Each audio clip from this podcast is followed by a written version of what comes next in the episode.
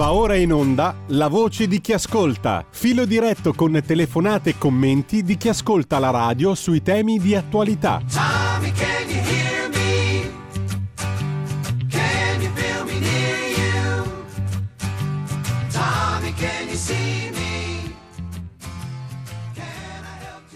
Eccoci qua di nuovo, La Voce di Chi Ascolta, e poi se facciamo in tempo sentiremo anche le vostre voci dopo aver ascoltato tutti insieme la terza puntata dedicata a questo libro essenziale, utile. Quest'anno come sempre abbiamo commemorato la strage di Capaci, fra poco tocca a quella di Via D'Amelio, cioè Borsellino alla sua scorta, mentre la strage di Capaci, come tutti sanno, riguarda la figura del giudice Falcone, di sua moglie e degli uomini e delle donne di scorta. I diari di Falcone è il libro di Edoardo Montolli, Le verità nascoste nelle agende elettroniche del giudice Falcone.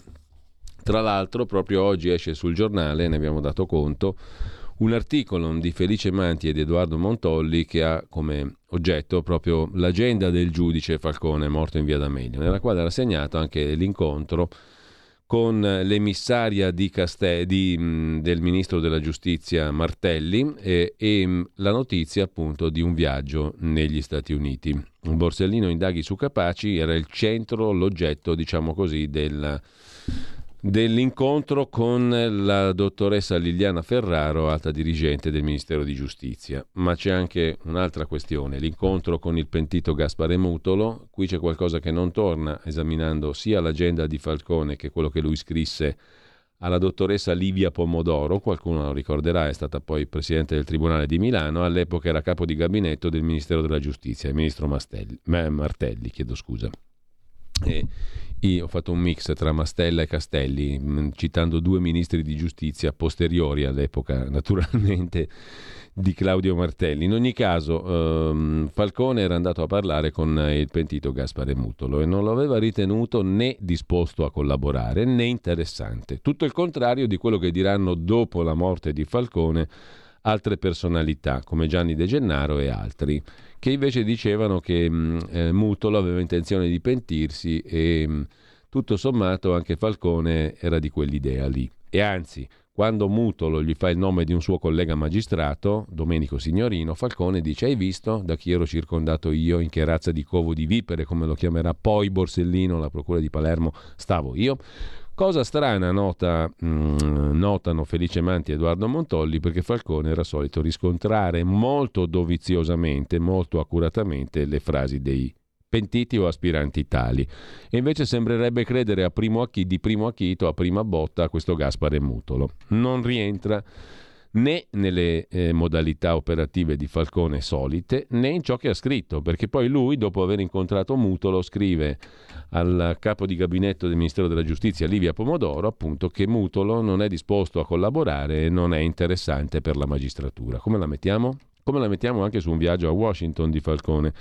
Non ci sono tracce documentabili della sua presenza, non si sa dov'era, lui segna sulla sua agenda che viene ricostruita perché viene cancellata, ma il perito Genchi riesce a ricostruire la sua agenda, e c'è oggi sul giornale a pagina 14 lo screenshot, la fotografia di questa agenda di Falcone nella quale lui segna il viaggio negli Stati Uniti poche settimane prima di morire, a fine aprile, inizio maggio. Ci sono alcuni giorni che non risultano da nessuna documentazione. Dov'era dopo il 28 aprile Falcone? Punto di domanda. A quell'epoca, ricordano Manti e Montolli, i cellulari all'estero non funzionavano, non erano tracciabili, e lui aveva segnato un viaggio negli Stati Uniti che poi verrà smentito sia dall'FBI che dal Ministero di Giustizia. Perché?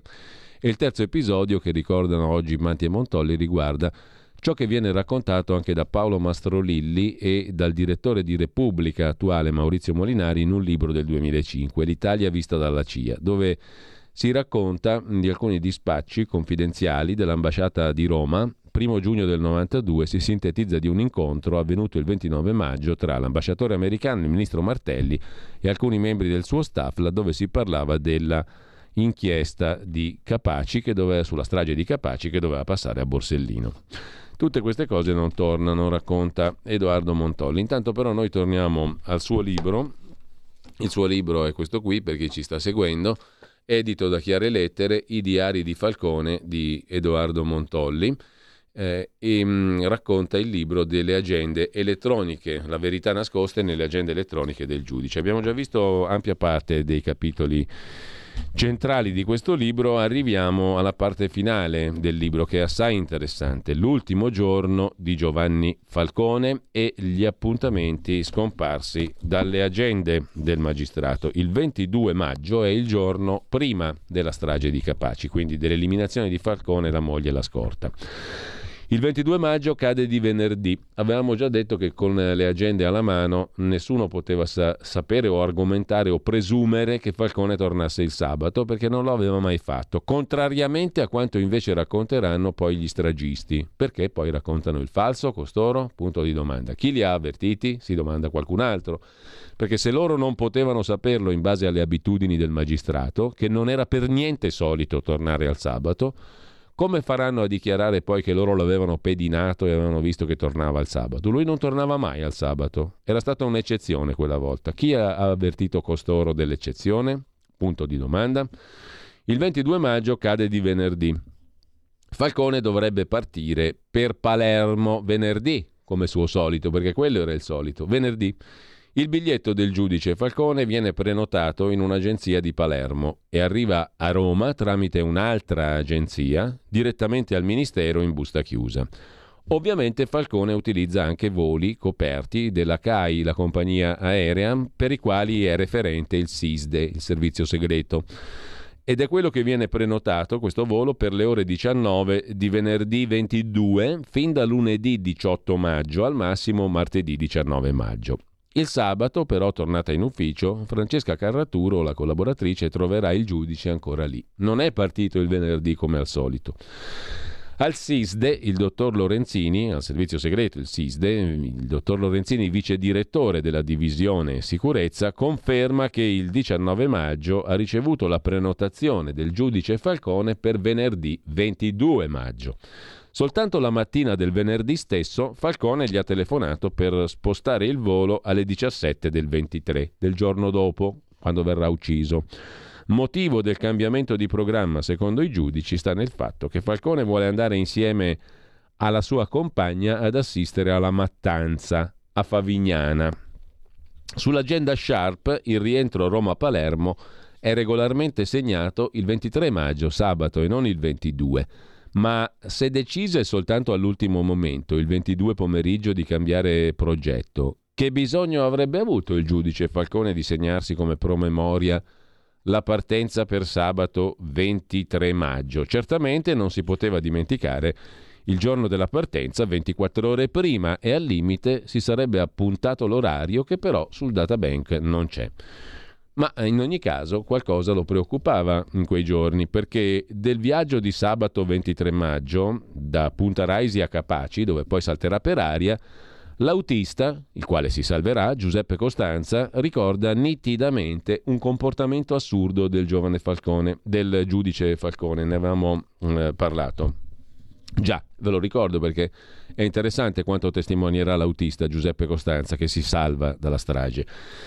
L'ultima cosa che ricordo del dottor Falcone, racconterà Costanza, l'autista appunto, è: nel chiedergli quando dovevo venire a riprenderlo mi ha detto lunedì mattina, e allora io gli dissi: arrivato a casa cortesemente allora mi dia le chiavi in modo che io lunedì mattina posso prendere la macchina. Probabilmente però il giudice Falcone era sopra pensiero, perché fa un atto che dice: io non riesco a giustificarlo, non è da lui. Cosa succede? Che quando Costanza gli dice: beh, allora se lei deve tornare lunedì mi dia le chiavi della macchina che io lunedì la passo a prendere. E a quel punto sono in piena marcia per strada dall'aeroporto di Punta Raisi a Capaci, sta guidando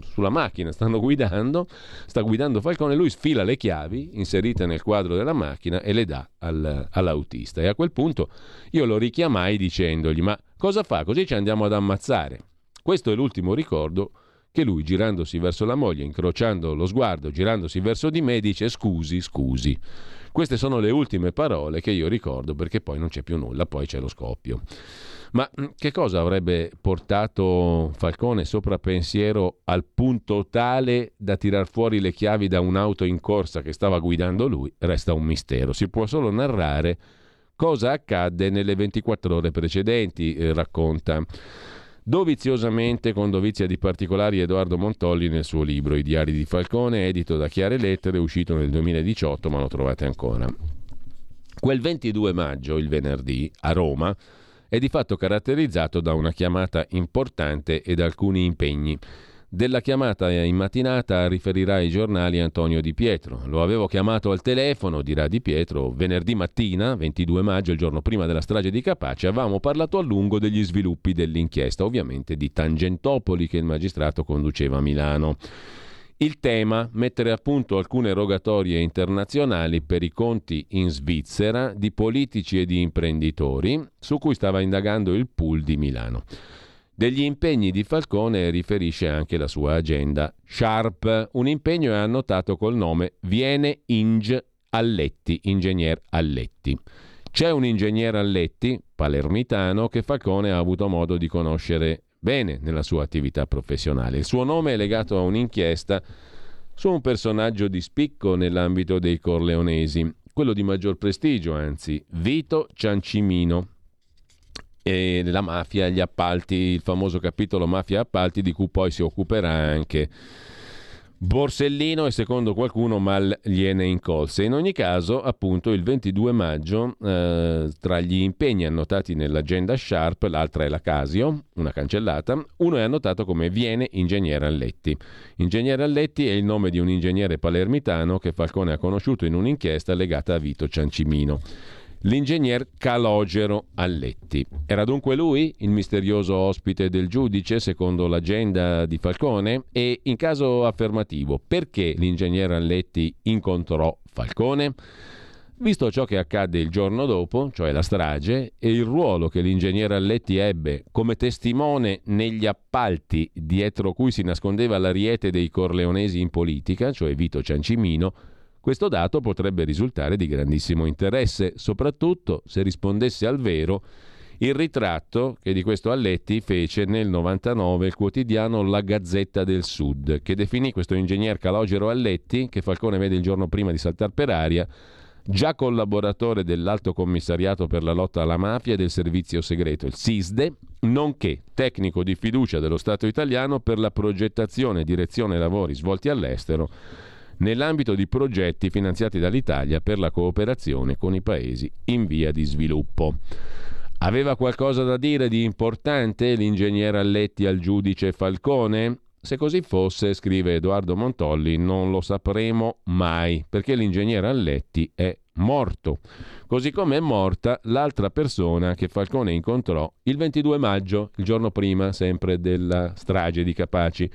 Il nome di questa persona sarà uno di quelli al centro del processo di Palermo sulla trattativa Stato-mafia. Sulla sua agenda Falcone, sulla Sharp, annota Viene Franco Di Maggio, cioè il magistrato Francesco Di Maggio, che presto sarà scelto dal neo ministro della Giustizia Giovanni Conso come vice direttore del DAP, il Dipartimento Amministrazione Penitenziaria, nel periodo in cui a 300 detenuti, boss compresi, non verrà prolungato il regime del carcere duro.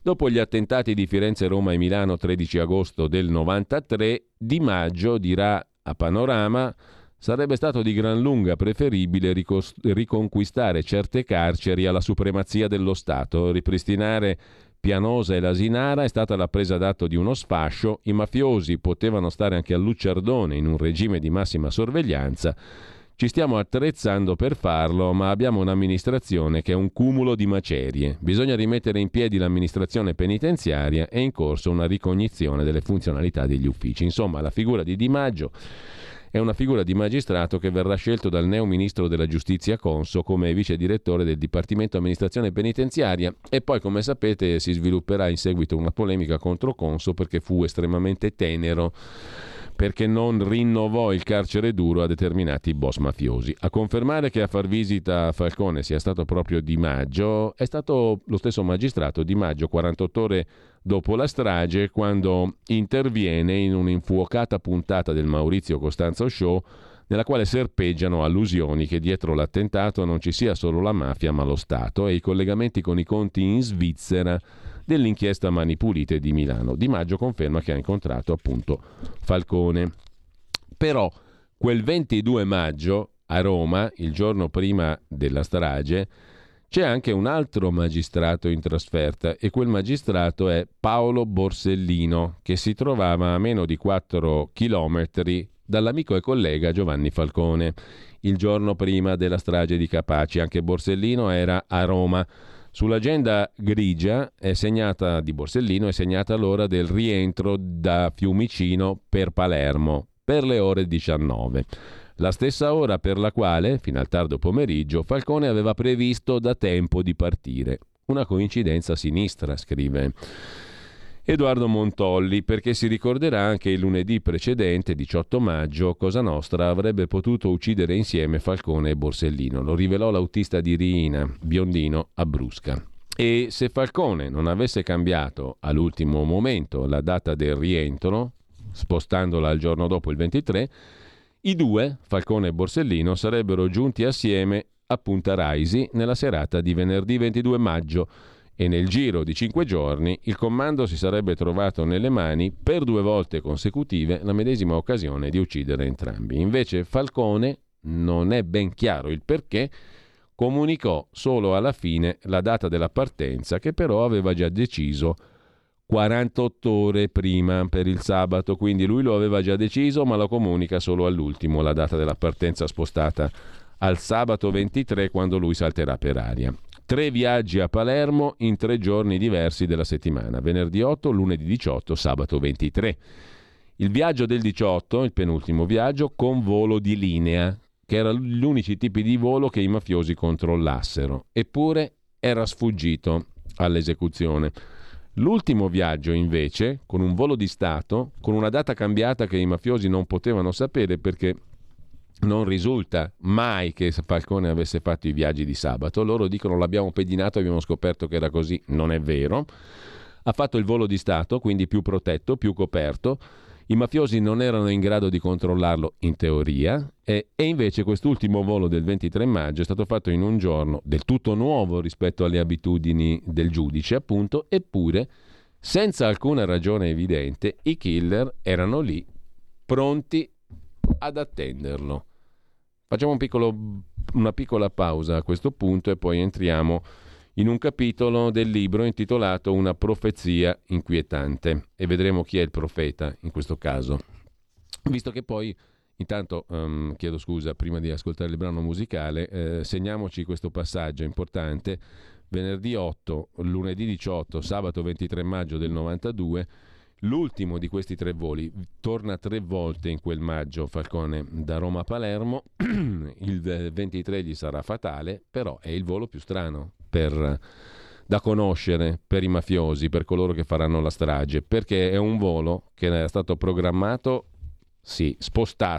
programmato per il venerdì come solito, spostato al sabato e comunicato all'ultimo da Falcone, il quale era molto preoccupato, come abbiamo visto, al punto da tirar fuori la chiave dalla macchina in moto e darla al suo autista. Guidava lui, Falcone, quando saltò per aria.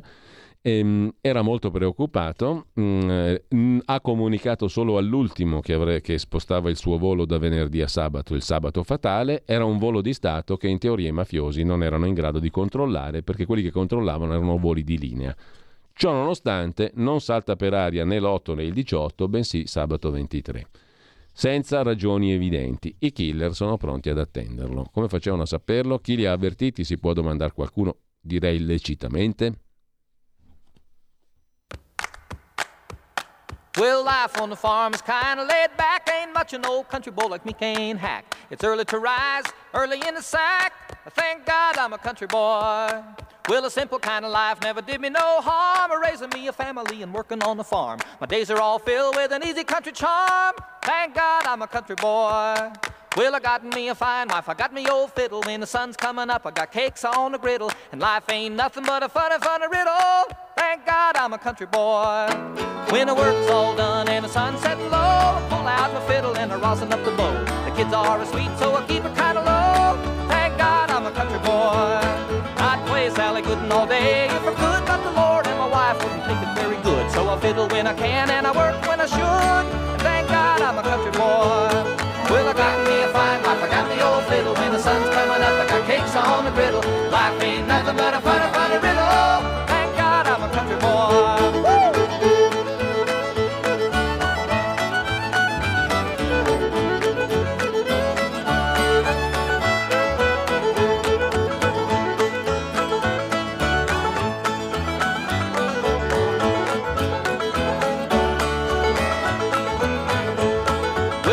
lay my life for diamonds or jewels. I never was one of them money-hungry fools. I'd rather have my fiddle and my farming tools. Thank God I'm a country boy. Yeah, city folk driving in a black limousine. A lot of sad people thinking that's a mighty keen. Well, son, let me tell you now exactly what I mean. I thank God I'm a country boy. Well, I got me a fine wife, I got me old fiddle. When the sun's coming up, I got cakes on the griddle. And life ain't nothing but a funny, funny riddle. Thank God I'm a country boy.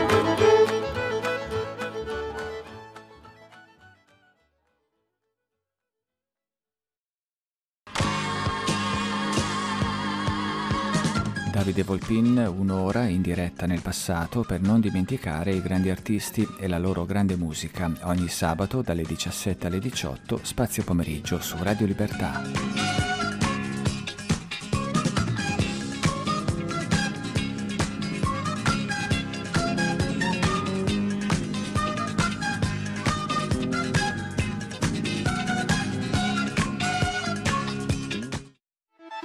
Stai ascoltando Radio Libertà, la tua voce libera, senza filtri né censure, la tua radio.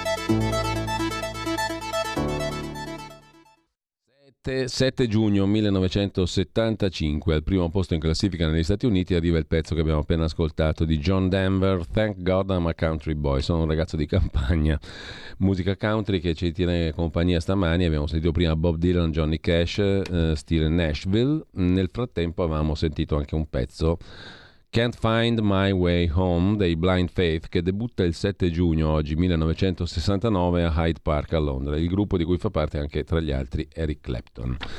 Detto questo, torniamo al nostro libro, il libro di Edoardo Montolli, I diari di Falcone, perché c'è da segnalare un'altra questione che viene fuori da questo libro in maniera poderosa e inquietante, una profezia inquietante, come si intitola uno dei capitoli finali del libro. Le stragi del 92 e del 93 sono caratterizzate da una serie di previsioni tutte indovinate, cioè ci sono dei profeti che intravedono e anticipano le stragi. Per esempio, c'era stata nella primavera del 92 una circolare ai prefetti che era stata scritta dal Ministero dell'Interno sulla base di un'informativa del servizio segreto SISDE che metteva in guardia contro alcuni attentati e li collocava tra marzo e luglio, come poi puntualmente avvenne da Salvo Lima in avanti a Capaci e a Via D'Amelio. La fonte di questa informativa dei servizi segreti era un certo Elio Ciolini, il quale aveva destato grandissime perplessità per via dei suoi precedenti, tanto che il ministro della Giustizia Martelli lo definì un pataccaro. Il SISDE sarà in seguito preso a leccarsi le ferite dopo l'arresto di uno dei suoi vertici, Bruno Contrada, nel dicembre del 92 con lo scandalo dei fondi neri. E però questa circolare, basata sulle informazioni di Elio Ciolini, è appunto una circolare della primavera del 92, il cui allarme metteva l'Italia al centro di un riassetto del quadro generale europeo nel pieno di elezioni in tutto il continente. Il 19 marzo del 92, a proposito di questi allarmi su attentati e stragi, Vittorio Sbardella, democristiano andreottiano, aveva dichiarato tutti i suoi sospetti su chi si nascondesse dietro il tentativo di destabilizzazione, quanti si opponevano all'unità europea e in primo luogo gli americani, disse Sbardella, lo squalo come era chiamato all'epoca, uno degli uomini di Andreotti nella DC.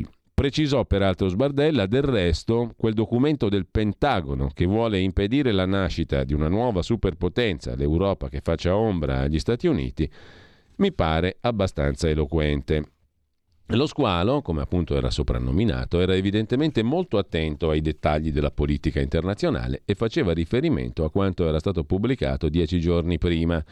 Sul New York Times era uscito infatti un documento segreto del Pentagono secondo il quale gli Stati Uniti volevano restare l'unica superpotenza del dopoguerra fredda, dissuadendo il Giappone e la comunità europea dal mettersi in concorrenza con loro. Secondo il quotidiano statunitense New York Times, il rapporto del Pentagono, 46 pagine, sarebbe stato diffuso dal segretario alla difesa Dick Cheney entro la fine del mese. Il documento sottolineava come gli Stati Uniti intendessero convincere i potenziali concorrenti che non hanno bisogno di svolgere un ruolo più importante o di adottare un atteggiamento più aggressivo per difendere i loro interessi. E aggiungeva: dobbiamo impedire la creazione di una struttura di sicurezza strettamente europea che indebolirebbe la NATO. Sono alcuni degli argomenti di cui si parla anche oggi, no? La difesa europea, la NATO e via dicendo. Europa e Giappone, recitava il documento segreto del Pentagono, citato perfino da Sbardella, siamo nel marzo del 92, Europa e Giappone non devono aspirare a un ruolo più grande e nemmeno avere un atteggiamento più aggressivo per proteggere i loro interessi legittimi. Devono restare sotto il dominio benevolo, veniva definito così nel documento, degli Stati Uniti. Il rapporto, scriveva ancora il New York Times, era stato preparato sotto la supervisione del sottosegretario alla difesa Paul Wolfowitz e fatto circolare solo tra i pezzi grossi del Pentagono. Una mano anonima però lo aveva fatto pervenire al New York Times. Tra le altre cose, il rapporto dava per scontato che gli Stati Uniti prendessero posizione per agire in modo indipendente quando non si può orchestrare un'azione collettiva o in caso di crisi urgenti. In sostanza anche in assenza di ratifica da parte dell'ONU, delle Nazioni Unite. Si metteva al centro degli interessi americani anche il pericolo, senti un po', rappresentato dalla Russia, definita l'unica potenza del mondo in grado di distruggere gli Stati Uniti. Rapporto del 1992, ragion per cui gli Stati Uniti avrebbero dovuto lasciare in Europa un sostanzioso numero di militari, evitando che ce ne fossero solo di europei, perché questo avrebbe minato la NATO, l'Alleanza Atlantica, e lo riporta anche l'ANSA, questo documento, l'8 marzo del 92. La sera successiva il Ministero della Difesa americano, il Pentagono, non smentì affatto l'esistenza di questo rapporto, anzi la confermò, ma precisò di non voler diventare il gendarme del mondo. E qui entreremo in un capitolo molto ampio che ci riporta poi alla stretta attualità.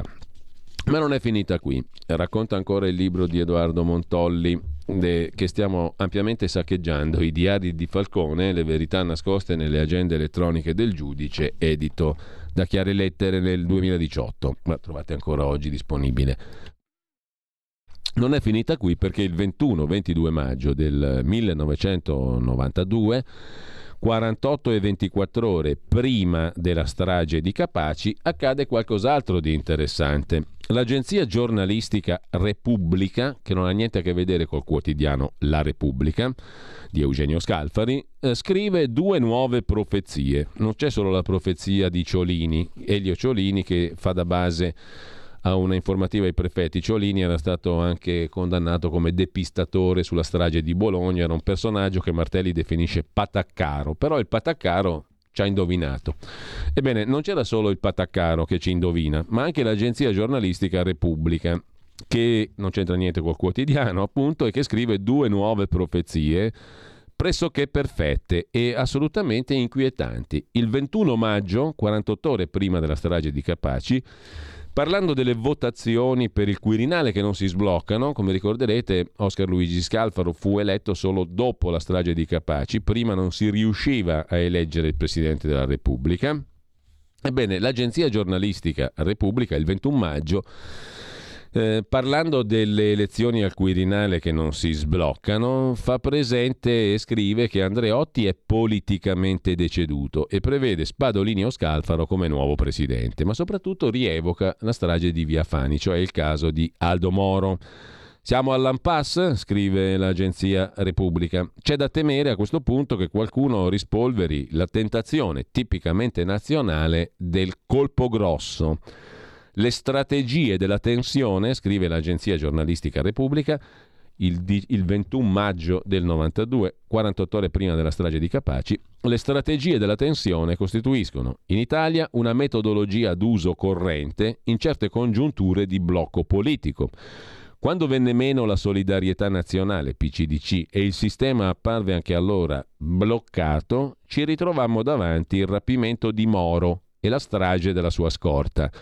Non vorremmo che ci riprovassero, non certo per farci trovare un Andreotti a gestire ancora l'immobilismo del sistema I tempi sono mutati, Andreotti è politicamente deceduto, scriveva l'Agenzia Repubblica, ma magari uno Spadolini o uno Scalfaro quirinalizzati, e poi Scalfaro verrà eletto presidente.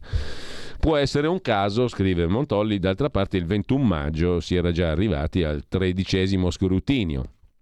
Il 22 maggio, 14° scrutinio, l'Agenzia Repubblica non cambia parere e rilancia l'idea della strage, ossia qualcosa di drammaticamente straordinario, scrive l'Agenzia Repubblica. Il 22 maggio, 24 ore prima della strage di Capaci. Cosa scrive questa agenzia profetica?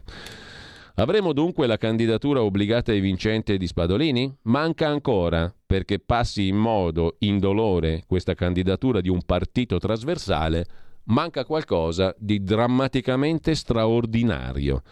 I partiti, senza una strategia della tensione che piazzi un bel botto esterno, come ai tempi di Moro, a giustificazione di un voto d'emergenza, non potrebbero accettare di autodelegittimarsi. Insomma, l'agenzia, magari l'hanno buttata là, per carità, magari ci hanno provato, hanno fatto un paragone storico che poteva sembrare azzardato, ma magari no, chi lo sa. Comunque, come ha fatto questa agenzia Repubblica a prevedere, lo scrive letteralmente, qualcosa di drammaticamente straordinario, un bel botto esterno come ai tempi di Moro, e a prevederlo a 24 ore dalla strage di Capaci, a una manciata di ore dal voto per il Presidente della Repubblica e dalla strage di Capaci? Perché per due volte, perché sono due i lanci di agenzia in questione, l'agenzia giornalistica Repubblica annuncia un collegamento tra l'elezione al Quirinale e una strage per favorire l'elezione del Presidente della Repubblica, che sarà poi Scalfaro, una candidatura trasversale. Chi è l'autore di questi due stranissimi articoli? I dispacci non sono firmati. Al quotidiano La Stampa, 27 maggio del 92, parla il direttore dell'agenzia Ugo Dell'Amico, che getta acqua sul fuoco. Il nostro, dice, era un ragionamento politico, teneva conto dell'allarme lanciato dal ministro Scotti dopo l'omicidio Lima, e ricorda La Stampa che pochi giorni prima del delitto di Salvo Lima, che è l'inizio di tutta quella galleria di stragi e attentati che arriveranno fino al 93 con le bombe a Milano, Roma, Firenze, il quotidiano La Stampa il 27 maggio, 4 giorni dopo la strage di Capaci, interpellando il direttore dell'Agenzia Repubblica, ricorda che pochi giorni prima del delitto Lima la stessa Agenzia Repubblica aveva intervistato il leader della democrazia siciliana, Lima appunto. L'area politica dell'agenzia è quella di Vittorio Sbardella, cioè proprio l'uomo preoccupato del piano di destabilizzazione e che aveva rotto poche settimane prima con gli andreottiani. Si dice all'epoca che a fare questo dispaccio di agenzia sia stato uno stretto collaboratore di Sbardella. Una nota dell'Agenzia Repubblica del 28 maggio però suggerisce che Sbardella non ne sapesse nulla. Si tratta dunque di un semplice ragionamento politico che l'Agenzia Repubblica butta là, come si dice? Politicamente si poteva ragionare sull'ipotesi del bel botto come ai tempi di Moro, come scrive l'agenzia. Ma chi è insomma l'autore di questi due lanci di agenzia? Di certo in seguito l'Agenzia Repubblica, caso più unico che raro, finisce in una relazione riservata della direzione investigativa antimafia del 10 agosto del 93, inviata al Ministero dell'Interno dopo gli attentati di luglio del 93 a Milano, Firenze e Roma. Al punto 5 la direzione investigativa antimafia indica l'Agenzia Repubblica come protagonista di una campagna di delegittimazione della stessa direzione investigativa antimafia e accusa l'agenzia di avere creato un clima torbido generato dall'avere pubblicato notizie assolutamente prive di fondamento, dice la direzione investigativa antimafia su questa agenzia di stampa.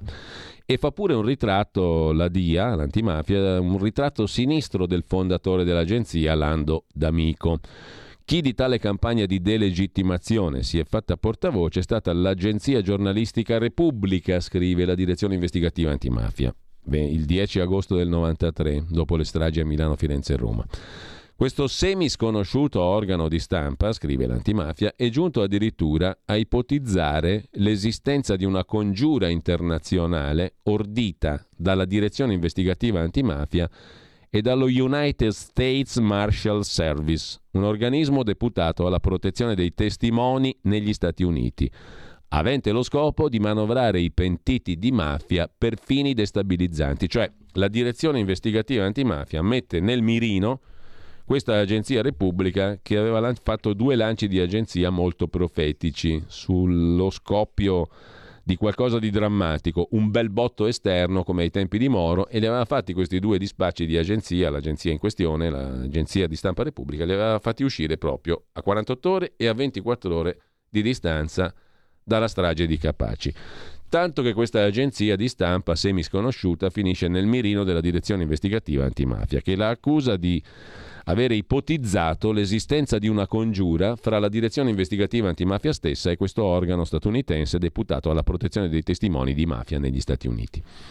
Pare doveroso fare cenno, recita ancora il report della direzione investigativa antimafia, ad alcune notizie apprese in via riservata, secondo le quali l'agenzia giornalistica in questione, intorno a cui gravitano personaggi già legati a Mino Pecorelli, e non c'è bisogno di dire chi sia, questa agenzia ha come referente privilegiato il gruppo politico dell'onorevole Vittorio Sbardella e come direttore Lando Dell'Amico, già legionario della 10ª MAS di Junio Valerio Borghese, successivamente iscritto al Movimento Sociale Italiano, al Partito Comunista Italiano e al Partito Socialdemocratico Italiano, dove ha messo Dell'Amico se l'è passati tutti, MSI, PC, PSDI, ove ha messo a disposizione di tutti la sua professionalità di giornalista, non trascurando di esercitare, come sommessamente si mormora fra gli addetti ai lavori, anche l'attività di collaboratore del SID, cioè del reparto di informazioni del servizio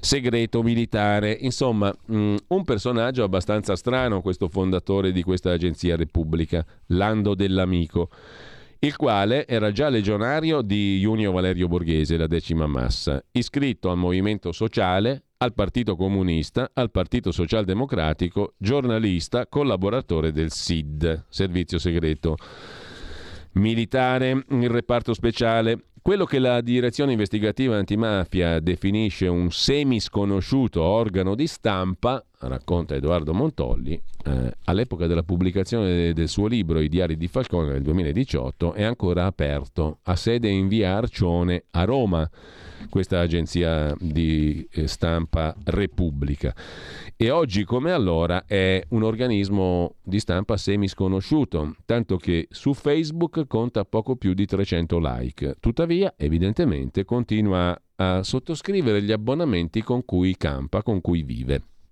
Conta infatti su 8 redattori, 11 collaboratori, un segretario di redazione e il quotidiano telematico Agir, registrato a Roma nel 2004 su dominio internet agenziarepubblica.it. Insomma, sono messi molto meglio di Radio Libertà questi qui, alla grandissima.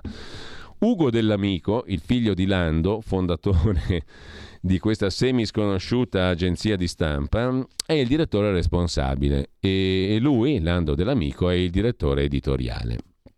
Ma chi è veramente quest'uomo, fondatore dell'Agenzia Repubblica, accusato di collaborare con i servizi segreti nella relazione della direzione investigativa antimafia che abbiamo citato prima? Chi è Lando Dell'Amico?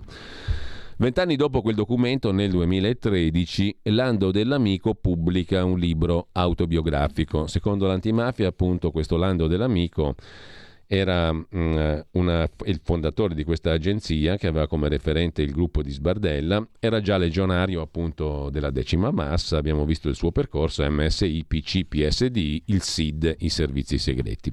Questo Lando Dell'Amico nel 2013 pubblica un libro autobiografico intitolato La leggenda del giornalista spia, un libro avvolto da troppo silenzio in relazione a ciò che vi è raccontato, perché all'interno del libro Dell'Amico narra la sua vita densamente avventurosa e quella dell'agenzia giornalistica Repubblica, la quale nasce nel lontano 1958 al secondo piano di un palazzo a due passi da Montecitorio. Nasce l'agenzia giornalistica Repubblica e nel libro Lando Dell'Amico racconta di come, essendosi trovato a sua insaputa coinvolto in una trama dei servizi segreti militari, iniziò questa leggenda che lo vide, dice lui, ingiustamente marchiato come uomo vicino agli 007, quando invece, racconta D'Amico, lui era stato semplicemente incaricato dal presidente dell'ENI, Enrico Mattei, tra i soci sostenitori dell'agenzia, di impedire che al congresso del Partito Repubblicano a Ravenna nel 61 prevalesse la linea di Randolfo Pacciardi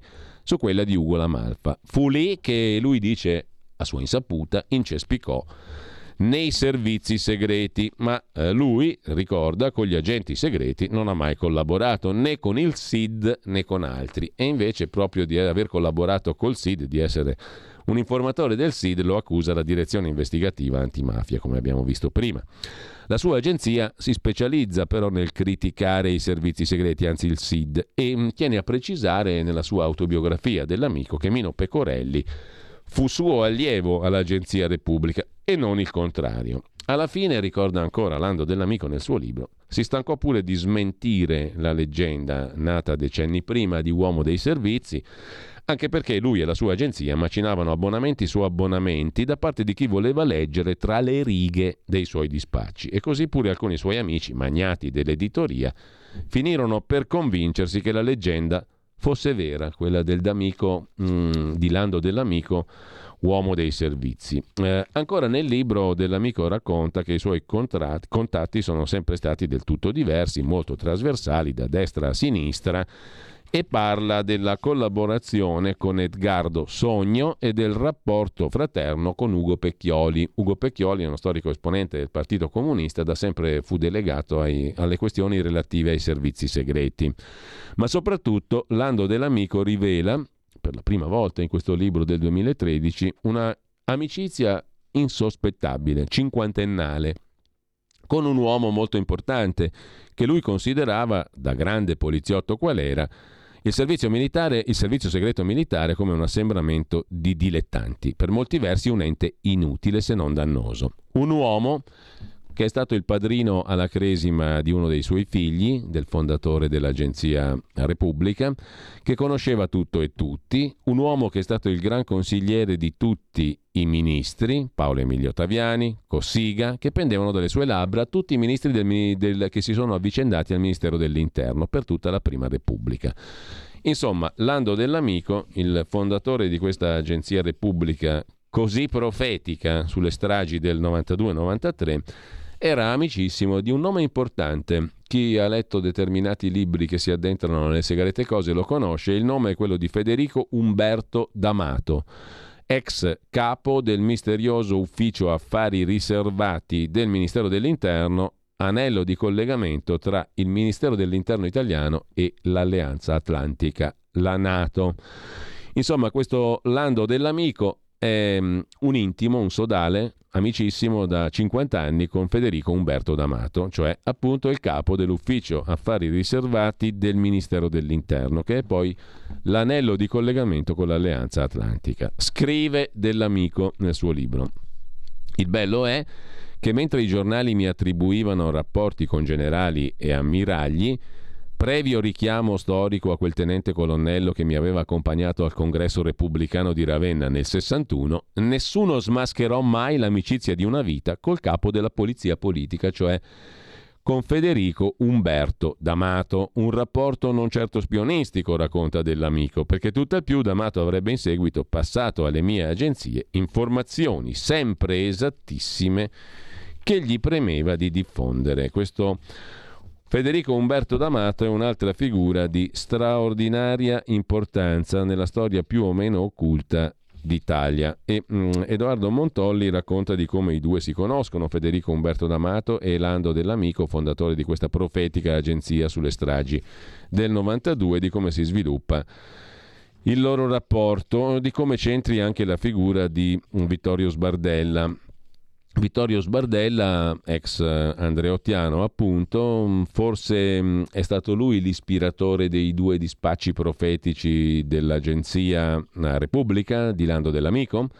Sbardella a fine 92 aveva dichiarato, a fine aprile, del 92, prima delle stragi di Capaci e di Via D'Amelio, aveva dichiarato a Panorama: credo che stavolta nella DC qualcosa cambierà sul serio, chi resterà al palo nel gran giro di poltrone dovrà passare la mano. E ci aveva indovinato. Claudio Vitalone, sottosegretario agli esteri, lo aveva messo fuori dal gruppo degli andreottiani. Sbardella non era l'unico ad aver rotto i ponti con Andreotti. Andreotti è in fase calante in quel periodo là, no? Accusato di mafia e tutto il resto, ed è necessario superare l'epoca Andreotti per entrare in una nuova epoca nella quale vengono sdoganati anche alcuni esponenti del Partito Comunista Italiano in chiave governativa. Quello che succederà poi con l'entrata, sostanzialmente, da prima di Giorgio Napolitano, ministro dell'Interno, e poi appunto della sinistra di governo. L'ex Partito Comunista, che cambia nome, diventa affidabile in termini governativi. Sbardella era l'uomo che sollecitava il governissimo, in cui potesse entrare anche il Partito Comunista Italiano. Un processo di apertura totale per lui, che da ragazzo era vicino al Movimento Sociale Italiano e poi al Movimento Nuova Repubblica di Randolfo Pacciardi. Nel libro La leggenda del giornalista spia, il fondatore dell'Agenzia Repubblica, Lando Dell'Amico, dice che sì, è possibile che fosse proprio Sbardella l'autore materiale di quell'articolo del 22 maggio del 92, quello che abbiamo citato prima, quell'articolo dell'Agenzia Repubblica che parlava appunto, il giorno prima della strage di Capaci, di qualcosa di drammaticamente straordinario, un bel botto esterno come ai tempi di Moro. Poteva essere Sbardella l'autore di quell'articolo, racconta Lando Dell'Amico nel suo libro. Dopo aver ricevuto il dispaccio di Sbardella, ebbi a chiedere al deputato democristiano cosa significasse quell'accenno a un bel botto. Da notare che Sbardella fa in tempo a lasciare la barca affondante di Andreotti prima che affondi, giusto appunto, e prima del bel botto. Questi, Sbardella, ridendo sotto i baffi di cui era privo, si limitò a dire: lo sentirete il bel botto, lo sentirete purtroppo, e comunque potrete vantarvi per lo scoop. Cosa voleva dire Sbardella? Non si è mai saputo e nessuno gliel'ha mai chiesto, evidentemente. All'agenzia, scrive nel suo libro Lando Dell'Amico, il fondatore dell'agenzia medesima, probabilmente si pensò che l'espressione il botto si riferisse a qualche presa di posizione politica al vetriolo e non certo a un atto dinamitardo di stampo mafioso o terroristico, o tutte e due le cose insieme, come fu appunto la strage di Capaci. Ci fermiamo qua perché implacabilmente il tempo stringe, siamo alle 10:26. E allora ci rifacciamo con la musica adesso, un brano musicale che penso possiate veramente godere, devo dire, spero che lo possiate godere come me lo sono goduto io, Balkan Gypsy Jazz di Niad Rustambegovic, compositore, fisarmonicista, pianista, bosniaco-olandese, nato oggi il 7 giugno del 73, a Bielina in Bosnia e Erzegovina. Sentite un po' che roba interessante.